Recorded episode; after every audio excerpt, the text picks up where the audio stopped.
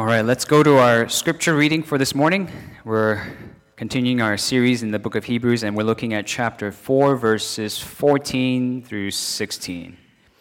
Hebrews chapter 4, verses 14 through 16. I'll go ahead and read this for us.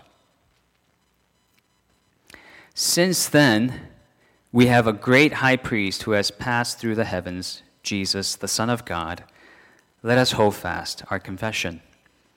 For we do not have a high priest who is unable to sympathize with our weaknesses, but one who in every respect has been tempted as we are, yet without sin. Let us then, with confidence, draw near to the throne of grace, that we may receive mercy and find grace to help in time of need. This is the word of the Lord. Thanks be to God. Uh, let's say a prayer and dive into God's word together this morning. Our Heavenly Father, we thank you for feeding us your word. And sometimes we don't even realize it until we hear it. That's what we actually need it to feed upon. I just ask that you would uh, increase our sense of hunger, even as we feed upon your word. And Holy Spirit, give us wisdom to understand it and to live it out. So be with us those of us who are uh, watching this uh, through live stream, uh, wherever we are, as we open up our hearts to you, uh, open our ears so we may hear you and fellowship with you and commune with you, even in that room and in that space. Uh, be present with us. We pray in Jesus' name. Amen. Most of you don't know this. Um, but before I had applied to seminary, I was actually applying to a bunch of philosophy programs around the US uh, because I thought then what I wanted to study was philosophy. And so, in order to do that, I had to uh, write this big philosophy paper, fill out a long application, and most importantly, uh, I had to get some solid recommendation letters from a handful of philosophy professors. So I remember running around my campus and chasing them down and getting recommendation letters from them. Well, as I was doing all this and really struggling through this, uh, a very good friend of mine who had gone to seminary asked me to consider applying to seminary myself because uh, he's read my paper and he found that my interest had actually a lot more to do with theology than philosophy. And so he asked me to look into a seminary called Reformed Theological Seminary in Orlando. And I did. And the more I looked into it, the more I became interested. And so I decided to apply. But here's the thing the application process for the seminary had one major difference, and that is who I get my recommendation from. Okay? Um, now, what I needed were recommendations not from philosophers, but from pastors. And I'm like thinking back on all the misbehavior at church thinking, what pastor would recommend me? But now that I knew I really wanted to go to seminary, uh, the question was okay, who's going to help me get in? It wasn't enough for me to figure out where I want to go. I had to know who will help me get there. And that's sort of what our passage today is about. The author of Hebrews has been reiterating this point all throughout chapter 4 that the true rest you need is not the one that you thought you needed, it's not the one that Joshua gave to Israel. It's not the one that David gave to Israel, even though they were in the promised land. It's not found in any physical plot of land. It's not something as temporal as that. It's something eternal. It's permanent. It's found with God in his heavenly country. And now, his pointing, he is pointing his audience to where, not only where that true rest lies, but he's also going to point to them who's going to help them get there. It's not enough you identify where you need to go. You need to identify who will get you there. And this who, representing you and recommending you, is the way that you get in. And that representation is essentially what a high priest or a priesthood is all about. And the author had referred to Jesus as the high priest before in chapter 3, verse 1. Uh, he, he refers to Jesus as the high priest there. Uh, but here he begins to expand on that idea. And he shows us how Christ, being our high priest, um, is significant, why that matters. And first, he, he, he shows us how Christ, our high priest, alone can meet our, our deepest longings. And second, he shows us how Christ, our high priest, is present with us in our deepest suffering. And then we'll see as an application just how we are to respond to this. Okay? Deepest longing, deepest suffering, and our response. All right? So let's start with the first point and, and with a little introduction. Uh, what was a priest in ancient Israel? A priest was someone who went in uh, to God's presence on behalf of God's people to represent them and to offer uh, a right sacrifice for them so they would be acceptable before God and enjoy fellowship with God. And, and that was very significant for them because that entailed for them everything else in life would be good. The good life hinged upon their fellowship and communion with God. Um, apart from God, there's no Exodus. Apart from God, there's no promised land. Apart from God, there is no nationality, even. Everything hinged on their fellowship with God. And the person who kept this relationship with God intact was the high priest. So the high priest played a very significant role in the, in the life of identity of ancient Israel. Um, now, it's, it's worth mentioning here at this point that as soon as you present that picture to modern people, that's when they check out. Uh, the idea of needing to have some priest offer something up to, to God while the people down here tremble in fear uh, is so ancient, it's so archaic, it's so uh, Mel Gibson's Apocalypto. Uh, it has nothing to do with me. It has nothing to do with modern day life. We don't do that kind of thing anymore. Uh, yes, we do.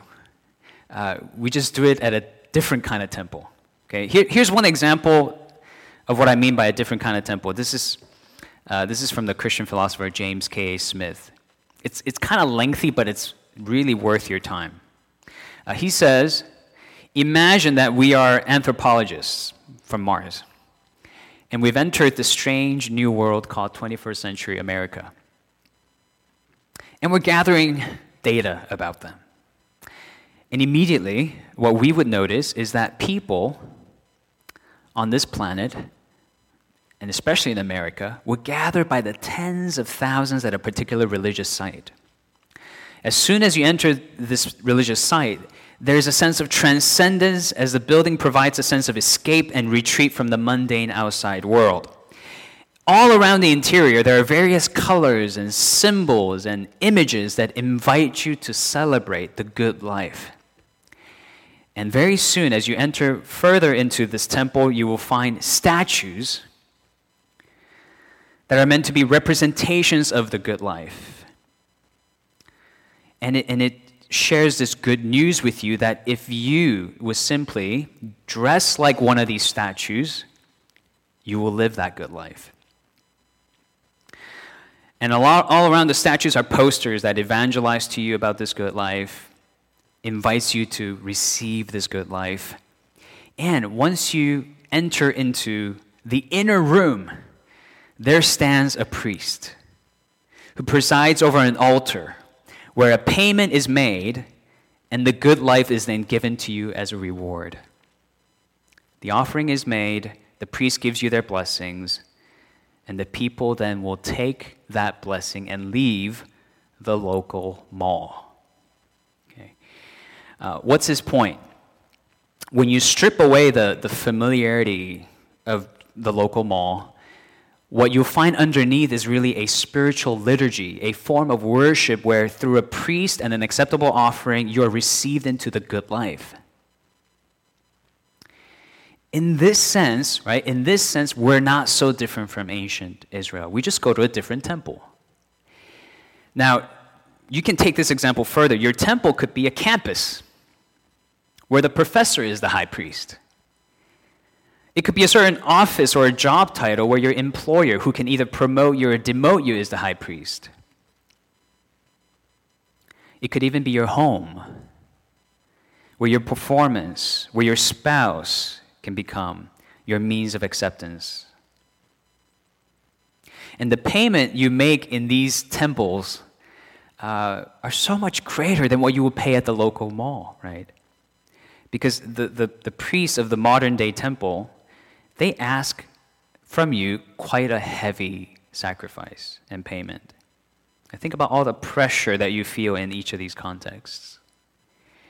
The demand is pretty much for your everything, it consumes your everything. And that's essentially what worship is the, consum- the consuming of your heart, soul, mind, and strength. And the problem is, whenever we get, get a call to worship from someone or something other than God, uh, we, rather than gaining and finding our rest, we lose it. Rather than holding on to the good life, we lose our grip on the good life. And that's why we always move from one temple to another. We're nomads, we're, we're wanderers in the desert looking for an oasis. And the ultimate reason is this in all of these cases, all of these instances, in all of these temples, uh, the one that must make the offering is you. You're the one who has to offer up the sacrifice. You must be the one bringing your offering. And that requirement for us to achieve something in order to be acceptable, that, that's that's what's crushing us. And that really was the pattern of ancient Israel. The Israelites thought, okay, we've made our way into Canaan, we've made it. And Joshua was quick to remind them, no, there's a better rest than this plot of land, which you can lose, and they, they do lose it. Same with David in the kingdom of Israel when it was established in Canaan. He says, There's a, still a better rest awaiting you. There is a better life, and it's still to come. The people didn't believe that. And the author of Hebrews is pleading with his audience, the Jewish Christians here, and to all of us, the entire church. He's pleading with us to learn this lesson now. There's a better rest. And in order to enter that better rest, you need a better high priest. You need the great high priest. And so it's in the context of all this that he says what he says in verse 14. Take a look at verse 14. Since then we have a great high priest who has passed through the heavens, Jesus the Son of God. Let us hold fast our confession. You want a confession? You want a good news that's really worth really worth holding on to, that's really going to bring you into the good life, you need Jesus to be your high priest. Why? Because Jesus has passed through the heavens for you. You hear that? Uh, you didn't pass through the heavens. In fact, you can't. You have no business entering into heaven and standing before the throne of God. Jesus can, and He did. And He did it for you. See, when every other worldview in the world, every other priest in every temple are there to take something from you. Here's Jesus, a great high priest who goes, who enters into the heavens to acquire something for you, to gift it to you freely. And that's why Jesus' ascension, right, after his resurrection, his ascension is such good news for us. Right? It's not just, oh, wow, cool imagery, Jesus flying into the sky. It's gospel, it's good news. Because for one, that means in Jesus, we actually have a high priest who doesn't intercede for us temporarily on earth like all the other high priests, but someone who can intercede on our behalf eternally in heaven. And therefore, this means Jesus is the only one who can lead us into God's eternal rest and satisfy our deepest longing. Ecclesiastes 3:11 says this, "He, God, has put eternity into man's heart." Okay? The heart's primary, primary function is desiring. And this means that what we truly desire at the very bottom, all of us, deep down inside, is eternity. God's eternity. We, we all want the good life, yes, but the more important thing is really that we want it forever. We want a good life that cannot be lost, that cannot turn bad. And we won't settle for anything less because that's what we were made for. Uh, just to add on top of this, let me quote C.S. Lewis here. It's, it's as simple an argument for heaven as it can get, but I, to me, it, it is still one of the most satisfying, existentially satisfying ones. He says, quote, if we find in ourselves a desire that nothing in this world can satisfy, the most probable explanation is that we were made for another world. And if you read the case that he makes, it's actually lengthier than that. He talks about how every natural desire has a natural object that satisfies that desire. So we naturally desire rest. There is such a thing as sleep. We naturally desire uh, nourishment. There's such a thing as food. So what does it say about us when we naturally long for life eternal? A love that's eternal. What does it say about us when we naturally rage against death? It means we long for eternity and eternity exists. That's what we were made for. Again, the, the, the only question is do we have a way of getting in? And the author of Hebrews is telling you yes, there is a way because there is someone who's gone ahead of you through the heavens. And it goes back to his exhortation in chapter 3 consider him. He's the one that gets you in, he's the high priest who gets you into the eternal country by presenting before the judge this glorious recommendation letter that belongs to him. He gives that to you without asking you to achieve anything for yourself. He's simply asking you to receive. He's the high priest who satisfies our deepest longing, and that is our, our eternal rest in God's country. Uh, second, at the same time, Jesus, as the great high priest, must go further. He has to go further. Beyond satisfying our deepest longing for that eternal rest, he has to be present with us in our deepest suffering. Because here's the question that will linger for us and has been lingering for us. And maybe some of you are struggling with this right now. And the question is if I am suffering as much trial and temptation in the here and now as I am, how can I still be sure that I'm on my way there to the eternal country? Because the two don't seem to align. That's what we find in Jesus the alignment between those who are tempted and tried and they're entering into God's eternal kingdom. Here, verse 15. For we do not have a high priest who is unable to sympathize with our weaknesses, but one who, in every respect, has been tempted as we are, yet without sin. Now, I know that the English word sympathize usually indicates uh, some kind of an emotional expression, a, a, sort of a misery loves company type of sentiment. Okay? Somebody who shows concerns for the way you feel. That's being sympathetic. But see, the biblical term sympathy is not just that. Uh, the word used here literally means to suffer with or to share in someone's suffering. That's sympatheo in the Greek. And, and that's what our great high priest has for us a sympathy that he offers at a great cost to himself. How can he sympathize with us this way? By being in every respect tempted as we are. And I love that present tense, as we are, not as we were. Because we're still in this constant battle against sin, aren't we? Right, as Paul says, that which I uh, uh, want to do, I do not do, but that which I do not want to do, that I keep on doing. That's us. That's, that's what adopted children of God, becoming more and more like the begotten child of God, Jesus, looks like here on earth. It's a constant battle and a struggle. And Jesus knows that very well because he was tempted and tried as we are in every way, yet without sin. And that's something really incredible if you think about it that Jesus was tempted and tried in every way as we are. Uh, that means when Jesus entered this world, as a divine Son of God, fully human and fully divine, uh, he didn't choose to shield himself from the brokenness of this world with his divinity. Not a bit.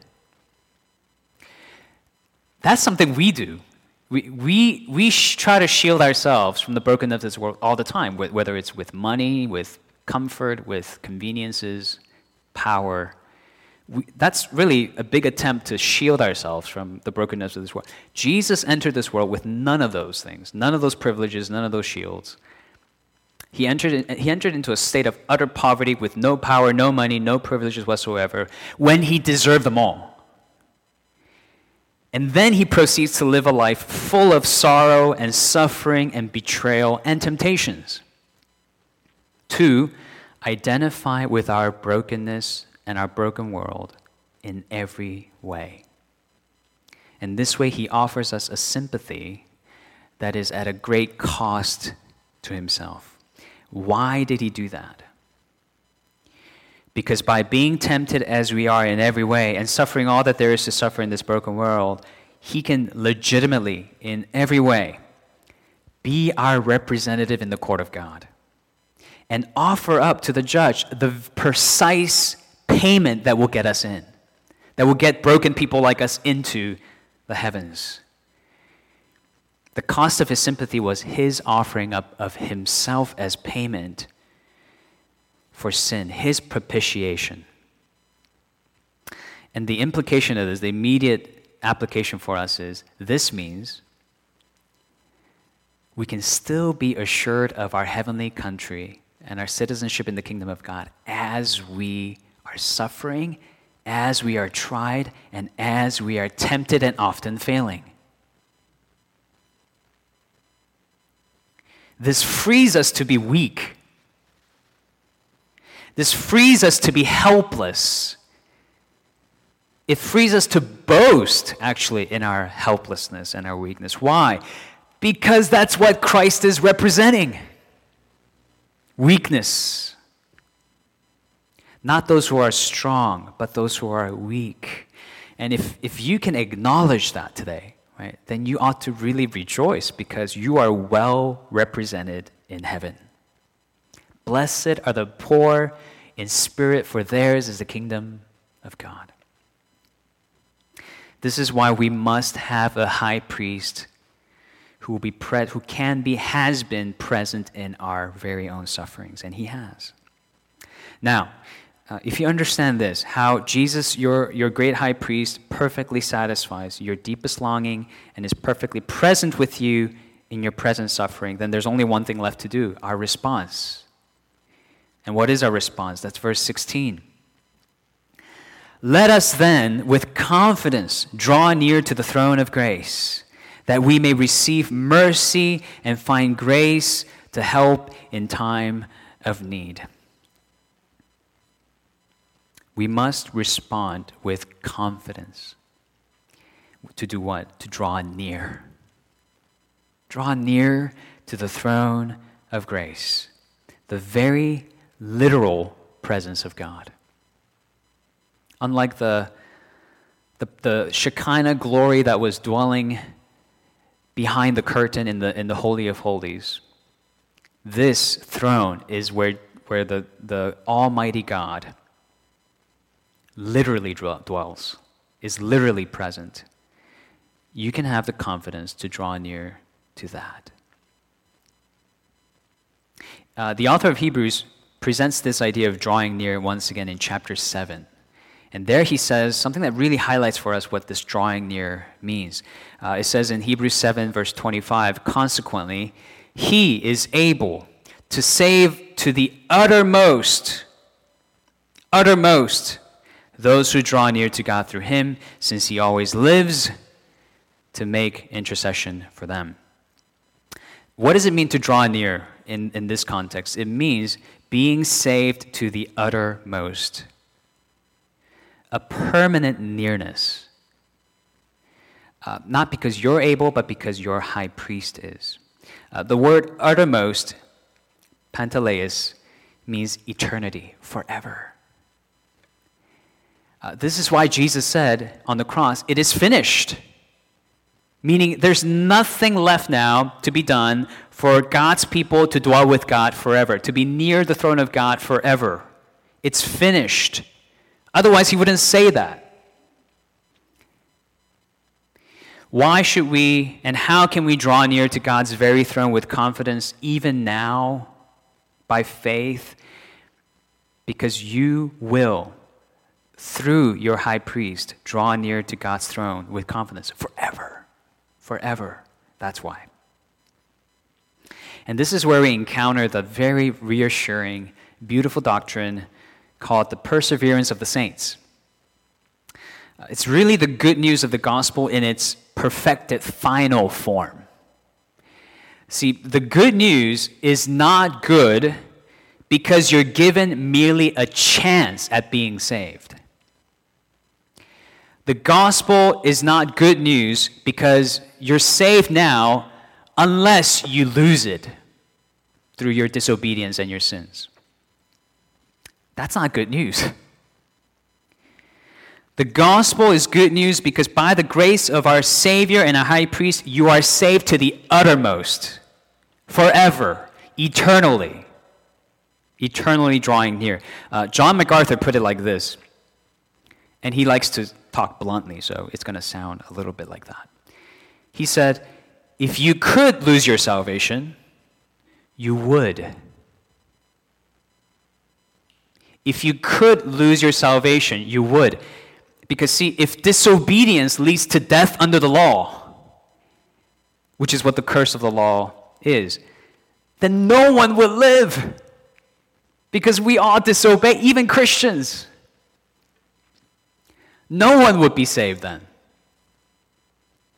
But you see, the whole point of the gospel is that for those of us who are in Christ, even when we disobey, we don't die under the law, because Christ died under the law for us. That's why Jesus is the great high priest. No offering is more effective for us than his. His offering is complete, it's once and for all. So to say that you know, those who still have sin issues might cancel out what Christ has paid for them those are contradictory statements. That's calling God a liar in a way, isn't it? If Christ paid for the sins of his sheep, no sheep can be lost. I think Jesus' own words in John chapter 10 are most definitive, so let's go there. He says in John chapter 10, I give them eternal life, and they will never perish, never perish and no one will snatch them out of my hand. No one. And would you include, should you include yourself in the no one? Yes, absolutely. No one will snatch them out of my hand. Now, and then because your adoption is so secure and so guaranteed, he goes on to bring the Father into the picture as well in verse 29. My Father who has given them to me. Right? See that it is not believers who give themselves to God.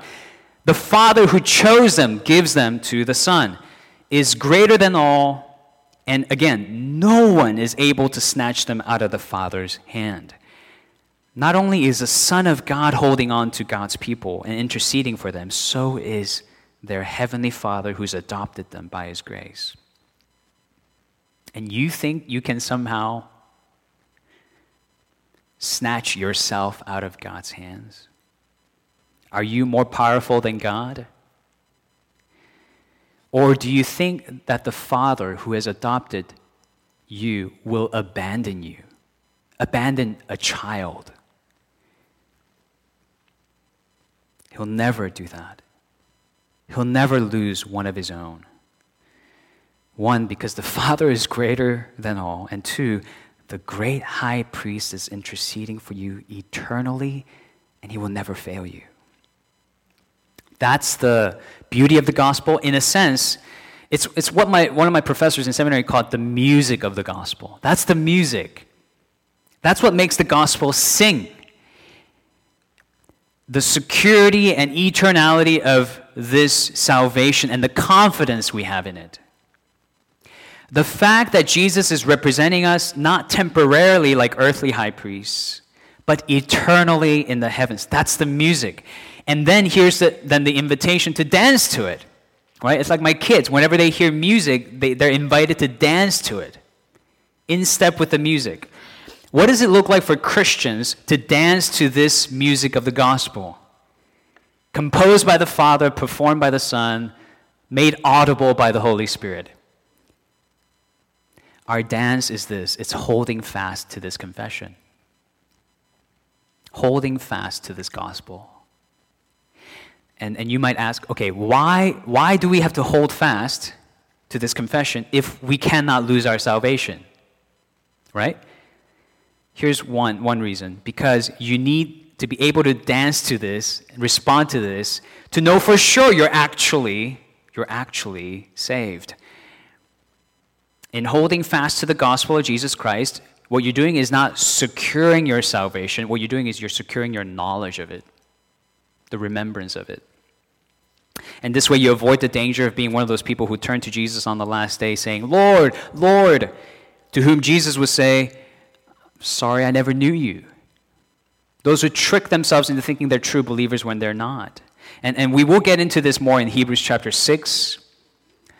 Uh, but it's as John also said in 1 John chapter 2 verse 19 that those who went out from us were never really with us. They were really never saved. Otherwise, they would have continued with us. Okay. So, here, holding fast to your Savior is not so that you will somehow strengthen God's love for you. That's not why we do this, to increase God's favor on us. It's so that you will strengthen your love for Him and respond to Him as He has responded to you by grace. That's the reason for holding fast. That's the ultimate reason why we get to love God as, as if we're entitled to His love, because He has lavished that love on us as it says in 1 John 4:19. We love because he first loved us. His love is done. His love is past tense. His love is permanent. And so we love him in response. Holding fast to this confession, drawing near to this God of grace, this is what sweetens, in a sense, this bitter walk in this wilderness called life, life on this side of heaven. This is what makes your fellowship with God and your time in worship and fellowship with one another an oasis to rest in, a, well to drink from. And this is where we get little glimpses, little foretastes, and little mannas from heaven as we await the feast that is coming. So hold fast to this good news.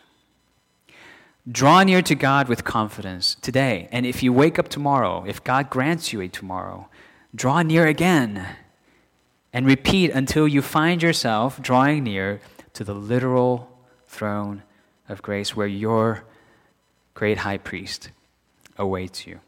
Let's pray. Our Heavenly Father, we, we thank you for your Son, our great high priest. We ask that you would give us eyes to see him and consider him and consider all other things as loss, as waste, as nothing compared to Him. And may we hold fast to Him because He is the one holding fast to us. And may we increase in our assurance, our confidence, and joy in this salvation. And let it encourage us even as we walk through this life filled with trials and temptations.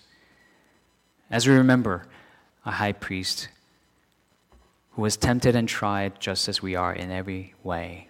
May we walk with him and consider it a privilege to be able to suffer alongside him. We pray this in his merciful and mighty name. Amen.